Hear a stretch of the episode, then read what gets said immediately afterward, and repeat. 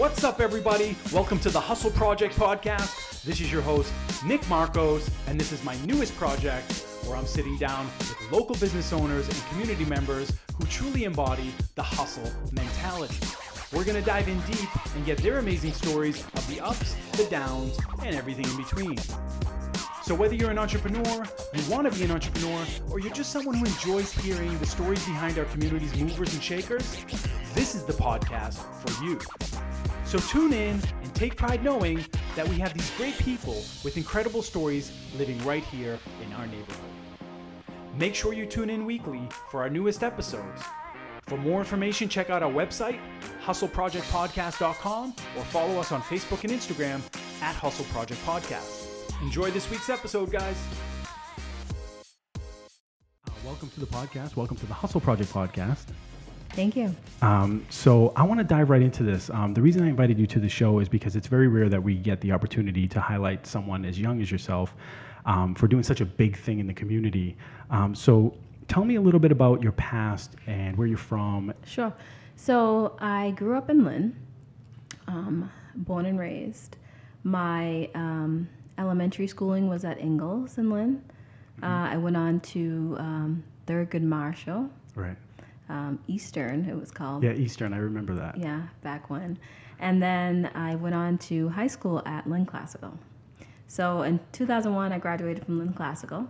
I decided to pursue higher education at Northeastern University. And this was a big deal, right? Because you said, I've actually read about you, that you're first generation. Yes. Okay, go ahead. So I'm first generation. So my mom and my dad did not go to college. Right. And so going to college was a big deal in my household. I knew very early on that I needed to pursue higher education just because of the way I grew up. Right. So I grew up in a single family household. Just your mom or just your dad? Just my mom. Mm-hmm. And my dad was present. He was around, but, you know, he wasn't involved in your day-to-day life. He wasn't involved in my day-to-day life. Well, I want to ask you really quickly before you keep going. So I also grew up, well, it's an immigrant family, but I would have been what you would consider a first-generation college student as well. And I remember that from a young age, you know, it was like pounded into me that you're going to college. Was that the same case for you? Was it something that you didn't have a choice? I feel like a lot of people have a choice. Did you have a choice? No, I did have a choice. So it wasn't pounded into me as at a young age. I actually had mentors around me and friends whose parents drilled it into them. So it was kind of like, okay. By proxy. Yes. Yeah. So this is what they're doing. This is what I'm doing. And I was like, oh. You know, it sounds like a great idea. I'm definitely going to try it. But it wasn't pounded into me. And that is probably because my mother and dad didn't go. Right. Right. So it was the opposite. It's like my parents moved here from another country because they wanted more opportunity, specifically in education. And that was sort of like their main focus. Like, we'll work like dogs and save everything we can just so we can send you to a good school and get a good education. Right. But you're saying yours was actually the opposite. Right. Yeah. And it's funny because we both ended up in the same place. I didn't get a chance to tell you, but I'm actually an alumni of Northeastern University as well. Oh. In the engineering school. So what? Yeah, and it's pretty random. But we're both actually alumni of Huskies. Yeah, we're both Huskies. And so you finished up high school. Why Northeastern? So I decided to go with Northeastern because of their co-op program. Mm-hmm. So I knew.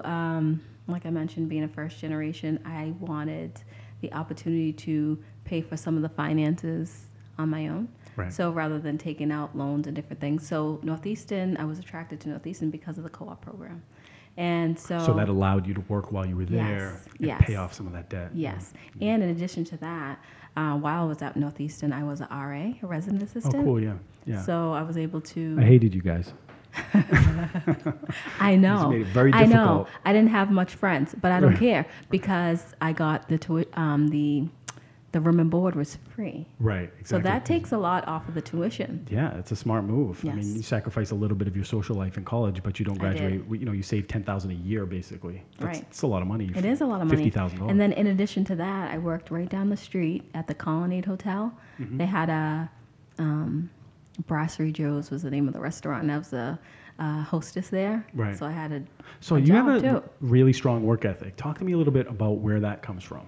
Well, let me tell you, I had the best mentor. So even when I was too young to work, right? Right. So I had a mentor. His name was Robert Colucci, and he now owns the Ocean Transportation Company in Lynn. Popular name. Sounds like I think, was he like a ward counselor or something? His brother. He's a twin. Oh, okay. His brother, Richard, is a ward counselor. Right. And so when I was able to work, I think I was 15 at the time, he allowed me to answer phones at the taxi company. It was Tom's Taxi. Right. Everybody knows Tom's Taxi, right? Yeah. So he kind of showed me what success was. I just saw that he was a business owner. I saw what he drove. I saw what kind of... How did this relationship come to fruition? Was he part of some sort of mentorship program? No. It just so happened he was... I just called him for a job. And I mean, he knew... my parents grew up in the city, right. You know, and he knew that I was a good kid, and he took a leap and gave me a job. Wow, and ever since then, I mean, I was working my whole high school career. He bought me my first computer to go to college. Mm-hmm. He was pretty awesome. Back when computers were very... I remember my first computer. It was that big of a deal back then. I think it's kind of like kids now remember their first iPhone. Like we remember our first PC. Yes. I had a Gateway 2000. It was amazing. I think it might have been a Gateway. It was. I think it was like almost $4,000 back in 1997. It was like very expensive. I don't even know how my parents could afford it. But I hope he didn't pay that. He may have, but it sounds like he was a nice guy. So yes. So you had a strong work ethic sort of at the beginning when you started working from a young age, and then you saw what success looked like, and you were like, you know what, I need to mirror this. You made the connection. I made the connection. This guy's working hard, and he's doing it. So the way there is through hard work. Yes, and I wanted things, right? Right. So at that time, the little things that were important to me were getting my hair done, getting my nails done. I wanted a new outfit, you know. So I wanted things, so working was the way to get it. Right. Yeah. And so that carried through high school up to college. Yes. Obviously, you did something right in high school because Northeastern's engineering program is pretty elite. It's not easy to get into. You know, and it's definitely void and deficient of, you know, minorities, and it has no shortage of international students. You know, we've both been there. Yes. So like, just to accomplish that in itself, such a huge accomplishment, because now you know, in essence, are breaking the mold and being not only the first person in your family to go to college, but you're a young African American female who's going to school to be a mechanical engineer. That's like defeating all the odds. Yes. So talk to me about the experience in college, what that was like. It must have been tough because it's not easy to live in that world as a guy, never mind a woman. Yes. So it was very, very tough for me. Because just being different, because I was the only girl in the majority of my classes, not to mention the only African-American girl. You so were the underdog. Yes, so it's a predominantly white classroom, predominantly male. Right. Right. So to be comfortable in that environment, I think takes a lot of courage and a lot of confidence. So I think it was a life lesson for me. Right. Because even now, like moving forward into the corporate environment, you have to be confident, right? I agree. And how much of just being from Lynn, because I feel like this about Lynn, and a lot of people who are listening to this are going to be from Lynn. Do you feel like Lynn did a really good job of preparing you for dealing with adversity? Because I do. I feel like the cultural diversity, that the roughness that Lynn has, but yet the subtle kindness that's there, it kind of sets the precedent for what the real world is like. What do you think? What's your interpretation? I agree, and I think there's a big stereotype right now, and back then too, about Lynn. Right. And I feel like, you know, the diversity played a major fact. You know, just it kind of blinded me in a sense. And it's huge. And to put things into context, because you really have to put things into context here. My wife is from Wilmington, nice town, working class town. I showed her my elementary school class photos. You remember you used to take photos with all the kids in your class? Yes. And I'm looking at it, and you know, and I didn't think of it because I didn't think of it. 75% minority in that photo. And I sit there and I said to my wife, I said, wow, you know, I never really took the time to reflect on that and what a big impact that must have had on my ability to just be a good communicator with people. Right. And also color didn't matter, it never, from an early age. Right. Nobody got a privilege. You know, there was Asian kids, black kids, Greek kids, white kids, Jews, like all kinds of people. Amazing. Yeah. And you can't, I don't know if that exists anymore because I feel like there's been more divide in the city of Lynn because they've enacted some rules where kids can move around to different schools now.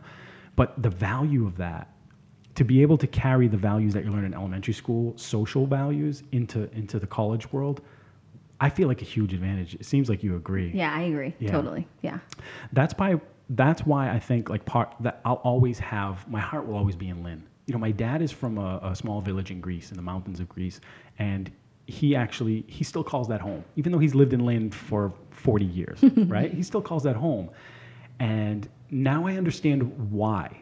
Right? His roots, yeah. It's his roots. Yeah. And when I left, for the first few years after I left, you know, it's not a big deal. You leave for a little bit. And then after a while, you realize you're not going back. And every time you go back, you sort of like, you miss it. Lynn will always be a deep part of who I am. It's had a grand effect on me. And one of the first places I looked to invest in when I started to become successful was Lynn. So talk to me about, when did you have sort of that epiphany in your life when you realized that, because we're here to ultimately to talk about your foundation. Yes. When do you really feel like you had that moment where you were like, you know what, I need to start giving back to Lynn? When did that happen? I was at home, right? And I just started, I've done a lot of mentoring other people outside of my community. I am an annual speaker at Northeastern University, so I'm speaking to the career development class at Northeastern, just about, you know, what's to come, right? I also did a 210 Wi-Fi mentoring as well. Okay. And so this organization is women who are in the footwear industry. So me as a mentor, I've been in the footwear industry for more than 10 years. So right now, I work for the Adidas group. Okay. Who owns Reebok. Right. And so I'm a quality manager, so I'm just looking at, you know, durability of the quality of materials. Okay. And so I'm putting my engineering background into play, doing some reverse engineering onto what fails and why. And so that's why you got involved in that group, yes. the women's footwear group, because yes. that's where, okay. Yes. Got it. So I got it, you know, I found out about the organization through my job. And so what I was doing is mentoring women who are in other footwear industries, so New Balance or Nike. Yep. So I got the feel of mentoring, and I really, really liked it. And then I took a step back, and I'm thinking about myself and my community, and I feel like I've become successful. I've been working in this industry for 10 years, and, you know, I have my kids, I have my home, I have my cars, I have all this fulfillment at home. Mm-hmm. And I felt fulfilled with the mentoring, but it wasn't in my community. Right. Right. So it still feels great, but it almost feels like something's missing. Right. Because I know the kids at home need me. And it's almost like when you see someone fundraising for like a cancer awareness, and you're like, yeah, I'll give some money, of course. But it's different when it's like your friend's dad, right? Who's like dying, and you want to make it's like it's a little more personal, yeah. And I think that's probably what we're speaking about, because I kind of felt the same thing. It's like, well, I want to help, and I had already been helping, not as much as you have. I mean, clearly you're setting the bar really high. For anyone listening, we all aspire to be like Alicia, but you know, that's a pretty high benchmark. Just being active in the community is all everybody really has to be. So you made the decision. You said, you know, I want to get into Lynn. Talk to me about how you came up with the Alicia Hill Bingham Leadership Foundation. Okay. Well, I have to give a lot of credit to my husband. Okay. Because let's give it to him. What's his name? His name's Joseph. So he always has these great ideas. Mm-hmm. And so he says, you know, it's time for you to build your legacy. I love it. He says. Yeah. And he says, you know, and it's time for you to give back to your community, because there's girls, he said girls, even though I'm going to open it up eventually to males as well. But he said, there's girls out there who look like you, first generation, right? And he says, and they need a mentor. Right. Badly. Right. And so, like, I have friends that are in the school system, and they brought it to my attention as well, that there are kids here who are getting scholarships. Yes, they're getting scholarships. They're going to college, but do they finish? No. Yeah, it's an interesting statistic. Like, yes, they have to report the statistics of how many kids go, but they're not reporting the statistics of how many kids stay. Right. Big difference, right? It's one thing to go to college, one thing to finish college. Right. And then when you don't finish, you still have to pay. Oh, yeah. If you took out loans to begin with. Yeah. So, most kids are. Yeah. Like myself. I know that, too. Yeah. You know what I mean? Yeah. So. And those loans are not exactly designed to be paid back very well. You know, I mean? They're really not thinking about how the student's going to pay it back. They're just thinking about, okay, I'll give them $200,000. You can pay it back in 20 years, so you graduate with a mortgage. I mean, everybody knows. It's no shock to anybody anymore what's going on with student loans. It's actually shocking that not more is happening to fix it. But so I'm sorry, keep going. So you're saying you felt like there was an underserved population. Yes. Go ahead. Yes. So that's when I decided to create a scholarship. Okay. Right.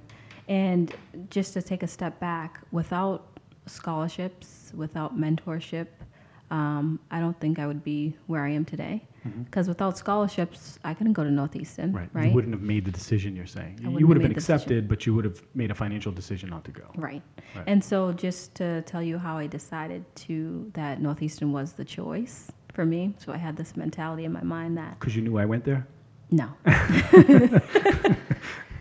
But I thought to myself, I said, all right, let me just do this math, right? Because I was a math person at the time, right? Still am. Yeah, you're an engineer. Yeah. So I said, all right, I'm going to add up the amount of tuition every year, right? Mm-hmm. So at that time, I think it might have been $35,000. It's times 5, right? For 5 years. And I said, if I have to leave Northeastern with more than $35,000 in student loans, so that's just 1 year tuition, I said, well, this is not the school for me, right? Wow. Because I knew... I have to live, right, afterwards. So I knew that if I left there with a certain amount of loans, that I was going to be back home with my parents, and that wasn't going to happen. Right. No, it's true. It's 100% true. Yes. So that's how I decided to go to Northeastern. And you managed to do that, clearly. Yes. That's really cool. I left there with under $35,000. That's amazing. I'm not going to tell you the number, but it's well below that. Fair enough. And that's you're ahead of the norm, because I had actually one of my best friends in college graduated and was. Actually, funny. I'm just thinking of this funny connection. He actually he grew up in Queens and went to high school in Brooklyn, New York, and he actually went to high school because he had a great mentor that helped sponsor him to go there. One of those kinds of stories, and then he ended up helping him get through college. See? And then helped mentor him towards getting a good job, and he ended up getting a job at Goldman Sachs, which is one of the best investment firms in the country, in the world. Very high-paying job, and he was getting six-figure bonuses right out of college. I mean, because we're talking, 2004, 2003, the market's doing well. Like, things are on the up and up. And he was getting crazy checks. And I kept saying to him, wow, you're just making so much money. And he kept saying, no, man, I'm just paying off my student loans. And I'm like, imagine that. I never thought of how much he had probably had, because he did 5 years at Northeastern as well. But he ended up paying them off in just a few years. Good for him. And now we're, 15 plus years out of college, and it's like, he just says, it's like a huge burden just came off my shoulders. And I can see it. It's devastating. It's so important. It's devastating. So scholarships are important. So talk to me a little bit about what the scholarship is, what the criteria is. Go ahead. Yes. So this particular year, the scholarship criteria was you had to have at least 3.0. Right. First generation. I opened it up for females. And you had to be accepted to a college or a university in the fall. So that was a criteria. I got about 15 applicants. So how I chose between the 15 is there was an adversity question. How interesting. And I only want to ask this because, like I told you before the podcast, I also have a scholarship. And one of the most interesting things that I got to do was write the questions. Isn't it awesome? For the scholarship. Yeah. And I really cared so much about every question. And when I got the applications back, what an amazing... That was probably one of the coolest things I've ever had to do. And one of the... Me too. It's like bittersweet. Yeah. Because there's like so many people that are not getting it. But when you put this thing together, what was the driver behind it? Like, what were you really looking for? I was looking for somebody who had experienced adversity and overcame it and learned from it. Right. That was it. Right. Yeah. So the 15 applicants, I invited some friends and family over. And because I read it with my husband and I read it with my 10-year-old, and tears were flowing, All of them or one in particular? Well, there was about three. That were just... That kind of just Same experience. It just tore my heart out. So I invited family over, and we went over the essays together, and we kind of, you know... Collectively, but it wasn't easy, even with multiple people. Right. Right. So ultimately, I had to make the decision with my immediate family, with my husband and my daughter. Yeah, and anybody you ever tell this to would kind of sort of be like, well, you know, you get to change someone's life, yeah, but you also get to you have to disappoint a lot of people to change one person's life. Right. So it's like no good deed goes unpunished. Well, guess what? So after we picked the winner, because there was one more that I just couldn't part with, I decided to give two. Oh, so you did two then? No, I didn't do two. But so the guidance counselor gave me the second person's email address. That's what they had for a contact. Yeah. And so I emailed her, but she never responded. But I was going to give two if she responded. Man, that's disappointing. I know. That's so disappointing. But it made me feel good that I tried. Yeah, at least you tried. Yeah. Yes. Yeah. And the positive note is someone benefited huge now. Yes. So talk to me about the young girl that you picked. What's her name? Can we shout her out? Yeah, we can shout her out. Her name's Kimberly Avila. She's going to go to Holy Cross. Oh, great school. Yes. And she must be amped. She's awesome. Right. Like even, you know, when you give a scholarship and you read a letter, you don't know the person still, right? I'm looking forward to get to know her, but the way like she hugged me and hugged my daughter at the scholarship award ceremony at Classical, I just had a good feeling, you know? Right. And then, you know, when she came to the fundraising event, my first annual, we'll talk about that soon. And, you know, and she was so happy to be there, and she spoke and everything. She's just very appreciative, very down to earth, and eager, you know? I just know she's going to do well. And that's what you want to, like, sort of, like, look at it from a business perspective. Like, if you want to invest in someone's business, it's because they got passion for it, right? Like, you don't want to, I'm kind of interested in making something, and, like, that's not investable. It's the guy who's like, look, I'm willing to die for this. Like, you tell me what to do, I'll jump through hoops, I'm ready. There's like, no other option. No, and that's the applicant that you really want. Yes, and that's her. And that's great to have, because that's going to allow you, with your personality, to actually have an influence on this person. Right. And that's what you want. You want someone you want to be a mentor, but the worst thing that can happen to a mentor is to have a not mentorable student. Right. You know what I mean? Like, you need someone who wants to learn, who's eager to learn, who will find some value in what you have to offer. Yes. And that, to me, is sort of the payback. Yes. And then, you know, to be able to, like, I contact her, and we talk via text and via email. And she's excited about this curriculum that I am creating. Well, you know, that's also something I want to bring up, and it's very interesting, is that it doesn't seem like this is just a scholarship. This is a package deal. Talk to me a little bit about what is this. It's not called a package deal, but I could read through the fine print here, and I noticed that there is a little more than meets the eye. It's not just the Leadership Foundation. It's something that goes along with it. Go ahead. Yeah. It's the scholarship part of it is great to have. But the mentor part of it is like you have to have, right? So the curriculum that I'm creating basically will give us like meeting guidelines, when we check in, how often we talk, how often we meet. It's very important for her to open up to me and let me know, you know, what's going on, what challenges that she's facing. And hopefully, you know, I'll be able to give some insight of something that I experience similar, you know? Yeah, definitely. Yeah. And also there are other people listening to this who are mentors like myself who are saying, wow, I should have done something like that, because I've been fortunate enough to help a student go through St. Mary's, my alma mater, and I don't really get that kind of feedback on that personal level. We do more of like a once or twice a year we'll do lunch or something, but I would love to be a little more involved. It's just more a matter of that if that person is willing to. Yes. But I feel like he is. But if you're out there and you're listening, you're a mentor already, turn it up a little bit.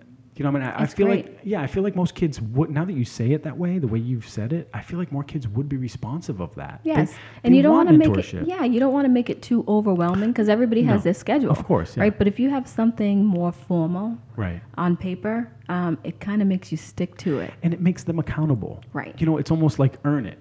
Like, I'm not telling you you need to earn it, but you need to earn it a little bit. You need to almost be like, you know, this is the game.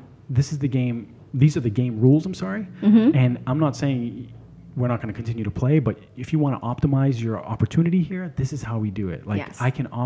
You can get a lot out of this or a little. I want you to get a lot. Right. And even like little things like shadowing. Right. Like coming to different corporate environments, have a shadow, because you want ultimately for whatever career she chooses for her to be happy and want to be there. So it's nice to be able to shadow people who are in different environments just to see what they do. Right, and experience their experience. Right. Right, and see what's out there. That's what I loved about Northeastern University. Yes, me too. Back to that, is that co-op program was brilliant. It allowed you to see, I mean, it was because of that co-op program that I never wanted to work as an engineer. Me too. Me too. But it seems like you found something that fit the, you got into the shoe world, maybe that excited you in different ways. Yeah. I never got that. And things went in a different direction for me for the better. But my point is, I love the idea of shadowing and stuff like that because it gives, anytime you can expose someone, I feel like if most kids, I just talked about this the other day. I did a podcast with a woman in Gloucester who owns a beautiful flower shop. It's called All Purpose Flowers. She does an amazing job. But we were talking about how who really grows up wanting to be an accountant? Like, who really grows up wanting to work in HR? Not a lot of people, but life sort of has its way of persuading you towards that. Like, it just sucks you in financially. But there are a lot of people out there who would make a great mentor or would make a great whatever the case may be if they could just get someone to help show them how to get there. And I think that's brilliant what you're doing. So now I know you guys had an event to support this. This is your first year doing this. Yes. So I'm sure you're going to learn a lot. Talk to me about what it was like when you put an event together. It was a big thing. I read about it. It was all over social media, even though you're not. But it was all over. So you got to at least get a leadership page, at least. Well, I have a website. Okay, well, we'll shout out the website after, but my friends, they have been telling me I need to have a Facebook account. Because, and the only reason I say it, because it sucks to have to manage social. Like, I realize that's where everybody is, but your foundation deserves the credit it's going to get. And it's not about you bragging or exposing it or showing it off or even sort of putting the work in. It's more just that it's such a positive thing. You would be doing a disservice to all the young people that are on social that they don't have to see that once in a while and be reminded of what the standard is. Right. Right? So it's like, when you say it that way. Well, this is the way I look at it. Yeah. When I was growing up in Lynn, I'm a young kid. If a nice car used to drive by us, and I'm not talking about like a regular, but like a really cool car would drive by, it would excite all the young boys in particular, right? We'd always be like, oh, wow, look at that Porsche just drove by. And I always looked back at that time saying, wow, those are the things that I remember that really made me want nice things. Mm. And it's not about just wanting nice things. I get it. But to me, it's about aspiring for more. So now I'm fortunate I have a car dealership, so I get to have a lot of cool cars. One of my things is every time I buy a cool exotic car is I have to go for a ride through Lynn. And I have a route that I go down. And the reason I do it, and my wife thinks I'm crazy, but I'll take a whole Sunday afternoon and I'll go when it's nice out, is because I know there are kids playing outside in Lynn that need to see this car so that they can know that that's real and it exists. This is not on movies. There are people that can earn their way to that kind of success, and they need to showcase that to underserved communities, right? Yes. I would love to see it happen. But back to the scholarship and... So what are your plans now for the future? Because I know this is your first year, and let's talk about the event. We didn't get a chance to talk the event. Yeah, so the event was the first annual event, and I had it in the form of a fashion show. So... Well, how did this idea come about? Awesome. Well, I like fashion. Right.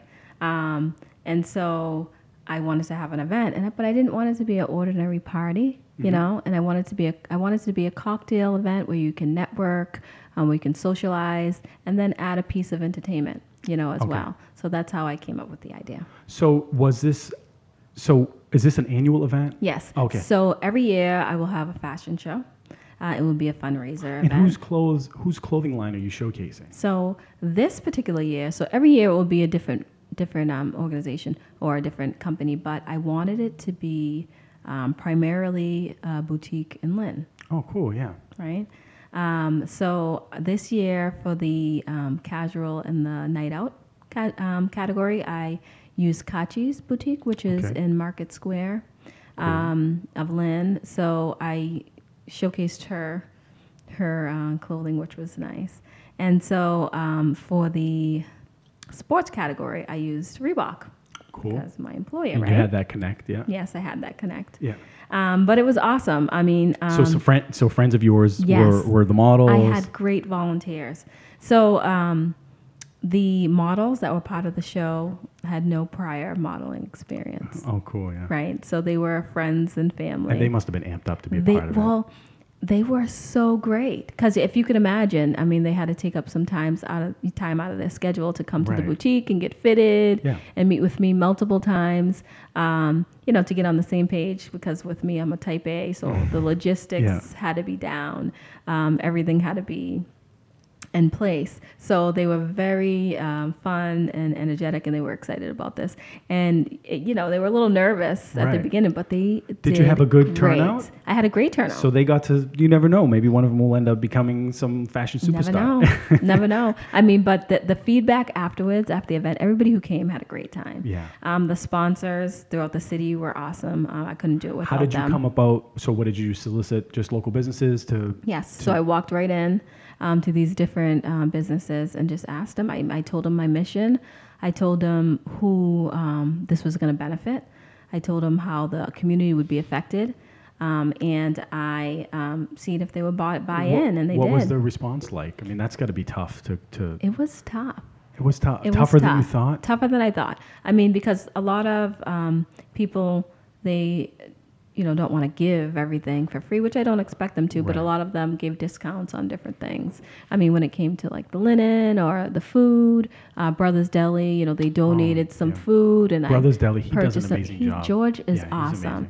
And like Appleton, they gave me a percentage off on the linen. It was just like, I felt empowered with what I was doing, because the response was great. Nobody told me no.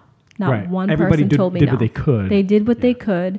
And in turn, I had a sponsor book at the event that the guests could take home, just to give them their publicity and thank them for what they have done. Because honestly, without the sponsors and my friends and family, it would not have been a success. It's a community effort. You're leading it.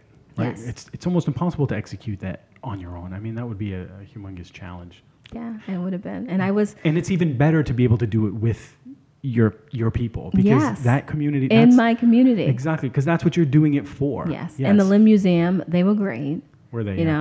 They were very helpful and very, made it so easy for our first event. They were available when I needed them, when I wanted to see the space, and it was a huge success. So you'll definitely be doing it again next year. Yes, definitely next year. Good, and everybody will get an advance notice. I saw a lot of people pushing it on Facebook, and I thought it was really interesting, because It at least made me want to find out more, because I saw a picture of someone young who has started a scholarship, and I'm like, what is what's this all about? This is not normal. And then I read about it in the Lynn Item as well, and I was like, wow, this person, I don't know her, but we need more people like this, not just in Lynn, in all the communities on the North Shore, but we need more people like you. You truly are raising the bar. So tell me a little bit what you think is the future of your foundation. Like, what do you see long term for the foundation? So long term, I envision the organization being large, with not only females but males, and I see the organization consisting of multiple students, and I see not only me being a mentor. I see the recipients of the scholarship being mentors as well. Someday they come back and give back. That would be a really cool experience. That's the vision that I have. Yeah. So, eventually, maybe next year, I won't give a scholarship to only one student, but I'll give it to multiple. And then I'll recruit some mentors that can help out, and then eventually it will grow into something big. So this is not a part-time thing for you. You've committed yourself. I've committed myself. Yeah, and this is something that you really feel like you want to optimize. You want to really get it out there. You want to really make a difference. You're not about one scholarship. And if that's all it ever became, still unbelievable accomplishment. And amongst your peers, you would still stand out. But the truth is, you probably don't know how to do anything but just keep going, right? Keep going. Right. Because I look at the statistics. That's that work ethic. Yeah, I look at the statistics of Lynn. I look at, how many dropouts we have. I look at who seeks higher education, and just the statistics are too low.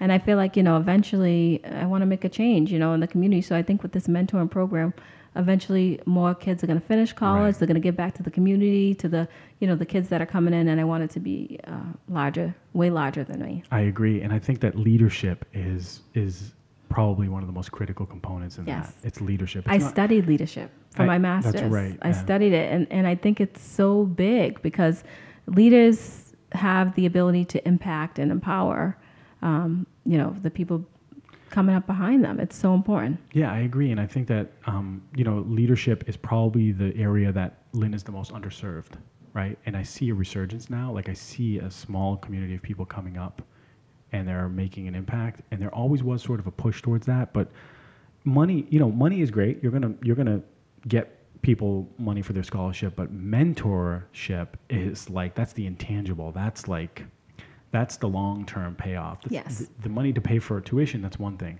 So I look forward to seeing your foundation grow because that just means, as it grows, that means it's making a difference. Like, yes. It's not going to grow if it didn't work, right? Right. And the community needs it.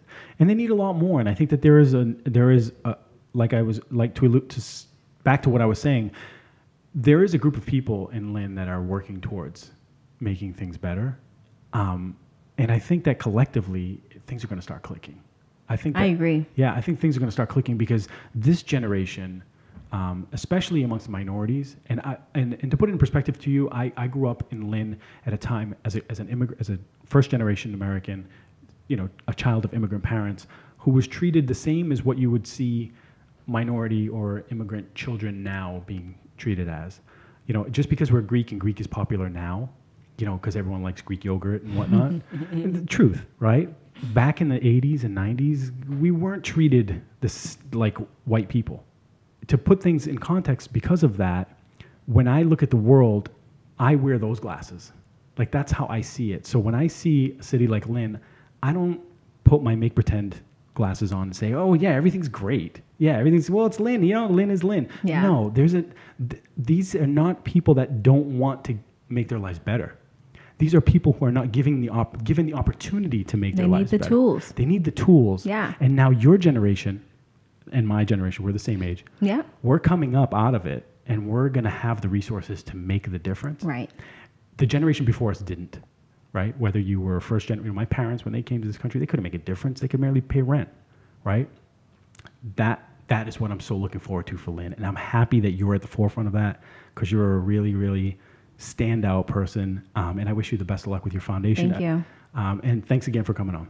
Thank you. So wait a minute, I just have a question for you. Okay. So for the no guarantee I can answer it. So the next annual fashion 100%. Show, are you going to come? 100%. Okay. I'll donate and I'll be there.